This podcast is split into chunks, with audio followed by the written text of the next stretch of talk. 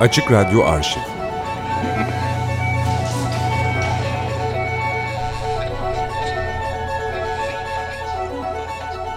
Bilge Karasu aramızda.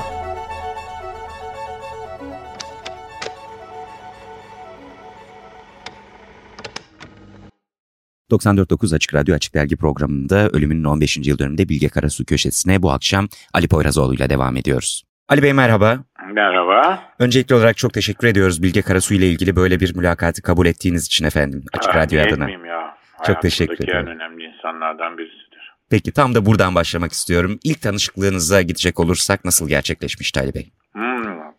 Çok eskiden tanıştık biz Bilge'yle. Çok eski. Tiyatrolar Ankara'ya eskiden uzun turnelere giderdi. Ben de o zaman bir tiyatroda çalışıyordum. Ee, oyuncuydum daha. Kendi tiyatromu kurmamıştım. De, iyi düşüneyim. Evet. Demek ki 40 yıl önce tanıştım. 39 yıl önce tanıştım Bilge'yle ben. Edeb Evet orada oyuncuydum. Turneye uzun kalırdık biz. Bir ay kalırdık. Bir buçuk ay kalınırdı eskiden Ankara'da. E, orada tabii insan dostlar, arkadaşlar edinmek ister yeni şeyler. E, Bilge'de kitabı çıkmıştı o zaman. Troya'da ölüm vardı. Hı hı. Okumuştum. İşte dergilerde parça parça bir şeyler yazardı. Merak ettiğim bir yazardı falan filan. Doğan Hızdan da arkadaşımdır benim. Doğan Hızdan dedi ki sen seviyorsun. Bilge Karasu Ankara'da yaşıyor artık. Taşındı İstanbul'dan dedi. Tanış, tanış orada dedi. Hadi, telefon numarası bu dedi. Ben telefon edeyim. Dedi Doğan telefon etmiş. Sonra ben Bilge'ye telefon ettim. Oyuna davet ettim Bilge'yi. İşte tiyatroya geldi. Sonra ahbap olduk ondan sonra. Gece çıktık yürüdük Ankara'da. Hiç unutmuyorum. İlk tanıştığımız gece 4 saat yürüdük Ankara sokaklarında. Sohbet ettik, edebiyat konuştuk ve yürüdük. Peki Ali Bey edebi anlamda Troya'da ölüm vardığıyla tanışıklığınıza bakacak olursak ne hissetmiştiniz Troya'da ölüm vardığı okuduğunuzda? Bilge çok şey Türkiye'nin e, kendisini yerleştirdiği yazarlık çizgisinin ötesinde çok farklı noktada duran, tek başına duran bir yazardı o dönemde. E, bütün e, üretim birbirine benzeyen üretim, kendi içinde tabii farklılıkları olan ama aşağı yukarı belirli bir şeyden akan bir e, bir ırmaktan akan bir, bir diyelim ki bir bilinçaltı bilinç ırmağından akan bir şeydi e, edebiyattı. Bilge bilinçaltı şeysi akışlarını da yakabile, yakalayabilen bir ırmaktan akmayı deneyen ilk böyle bilinçaltı akımının şeysini taşıyan e, rüzgarlarını taşıyan farklı bir edebiyatın peşindeydi o zaman. Ee, çok da bilen, çok okuyan, ana dillerinde bütün yazılmış bir sürü şeyi okumuş bir insan olduğu için aynı zamanda teori olarak da edebiyat teorilerini çok iyi bilen birisi olduğu için ee, epey enteresan şey konuşulabilirdi. Yazdıklarından çıkarılabilirdi. E, yazdığı kitapta çok farklı bir kitaptı. Fark yaratan bir yazardı Bilge. İlk kitabıyla büyük fark yarattı. Bütün yazdığı dönemlerde, her yazdığı dönemde e, Türk Edebiyatı bir noktada, Bilge ayrı bir noktada dururdu. Peki Ali Bey Bodrum toplantılarında kimler vardı? Nereden biliyorsunuz Bodrum toplantıları? Biraz araştırdım. Hmm, Bodrum toplantılarında kim vardı söyleyeyim size. Bilge Karasu vardı, Yıldırım Türker vardı, ben vardım. Bazen zaman zaman da Levent Kazak gider gelirdi. Neler konuşuluyordu genel olarak Bodrum'da? Ya benim evimde misafirdiler onlar. Sırayla yemek pişirirdik. Her gün birisi mutfağı üstlenirdi. Bir gün Bilge, bir gün Yıldırım, bir gün ben. Bir gün Levent Kazak yemek pişirirdi. Herkes gündüz rapor verirdi akşama ne pişireceğini. Ee, önce yemek konuşulurdu. Dünya yemeği, dünya sofraları, bizim yemeğimiz, yemek kültürümüz, yaşam kültürünün içinde yemeğin yeri, dağınık yemekler, toplu yemekler, aile sofraları, o sofralarda yaşanan bunalımlar ya da eğlenceli noktalar, ee, hep yemek tarifleri, yemek tarifleri, bilgi aynı zamanda bir şey uzmanıydı da. E, Bitki uzmanıydı bayağı bahçede ne kadar çiçek, ot varsa hepsini Latince adlarıyla bilirdi. Yani insanı sinir eden bir bilgi birikimi vardı bilgide. bahçeden bir şey koparıyor bu bilmem nedir diye Latince adını söylüyor. Bu böyle böyledir şu mevsimde açar bu mevsimde kapanır tohumundan bu olur şu şuna yarar bu buna. Bayağı bir şey bir, bir bitki uzmanı yanı vardı. Çok ciddi bir biçimde ilgiliydi. Ve onlara şeyler e, e, Türkçe karşılıklar e, tam Latince'deki karşılıklara benzeyen Türkçe karşılıklar uydurmaya bayılırdı. Ama tabii şey Türkçe'de kullanılan çok eğlenceli isimlerini de söylemeden etmezdi. Yani ben bilmezdim bahçemde hangi çiçeğin adının ne olduğunu tek tek. Bodrum çok mümbit bir yerdir. Ne taş aksan çiçek çıkar yani topraktan. Onun için bilgeyle böyle şeyler konuşulurdu. Sonra e, herkes şeysine kitabına defterine ayrılırdı. Çok kitap okunan bir evdi orası. Ben alırdım kitaplarımı şeye giderdim denize giderdim. Yıldırım Türker de gelirdi. Bilgi evden çıkmazdı. Gelirdi bir ay Bodrum'da kalırdı. Bir ay bizim gitmemizi beklerdi sabah. Ondan sonra biz gidince evde oturup kitap okurdu Bilgi akşama kadar. Masanın başına geçer disiplinli bir şekilde her zaman kendi evinde hayatında da yaptığı gibi evde de böyle işe gider gibi sabah 9'da masanın başına otururdu. Bir tane eski böyle şey kutusu vardı. Pipo tütünü kutusu vardı. Onun eski tekel pipo tütünleri kutuları vardı. Teneke. O teneke pipo tütünü kokusunun kapağını açardı. Sigara tablasıydı o. İçtiği sigarayı külü oraya silkeler kapatırdı ki kokmasın ortalık diye.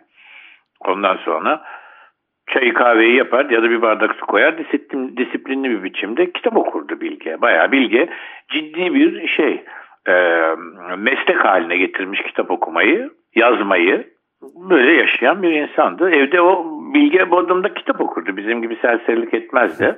Sonra biz Bilge'yi tarihi yerlere götürürdük ki bize anlatsın diye Bilge. Burası şudur, burası budur diye en ince detayına kadar.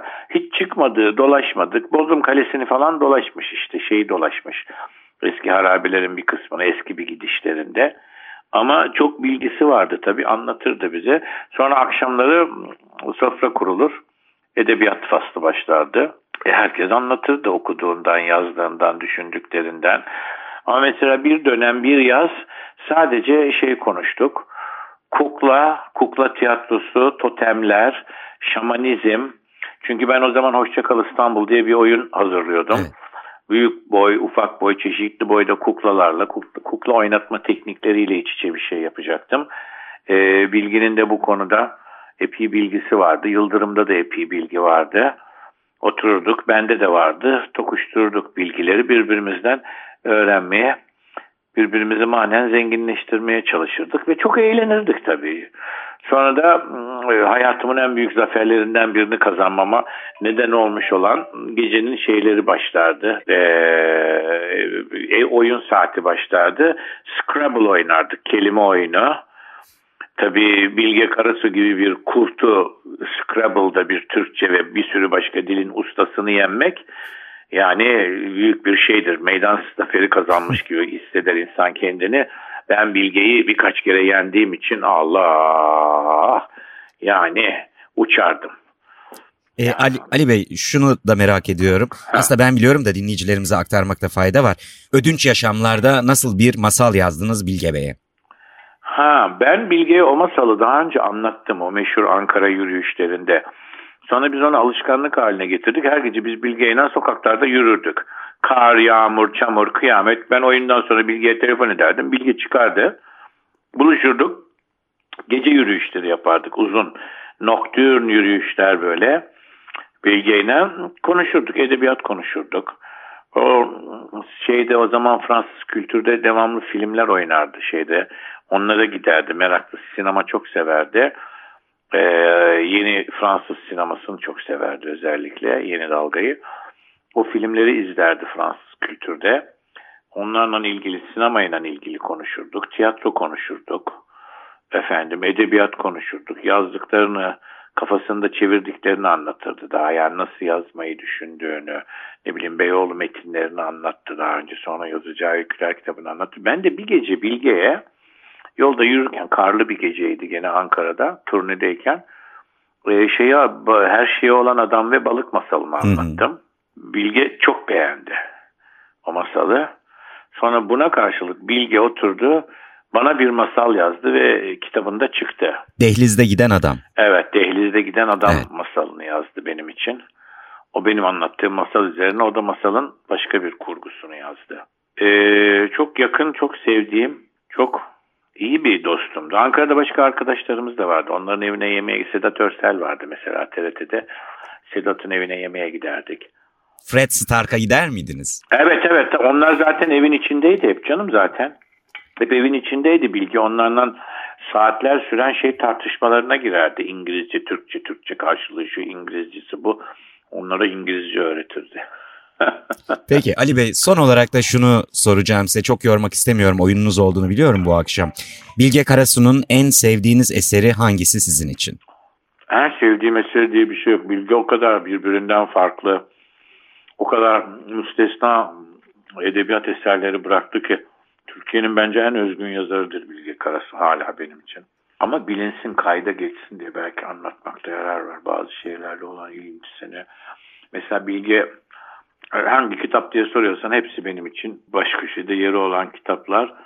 Ama bu ara yeniden okuduğum kitabının gece olduğunu söyleyebilirim. Günümüzü çok güzel anlattığı için büyük bir kehanetle ta kaç yıl öteden bugünleri net bir biçimde gördüğü için Türkiye'nin kaderinde de birçok şey maalesef değişmediği için o kitap bugün herkese okunmasını tavsiye edebileceğim bir kitaptır. Bilge Karasu'nun Gece adlı kitabı.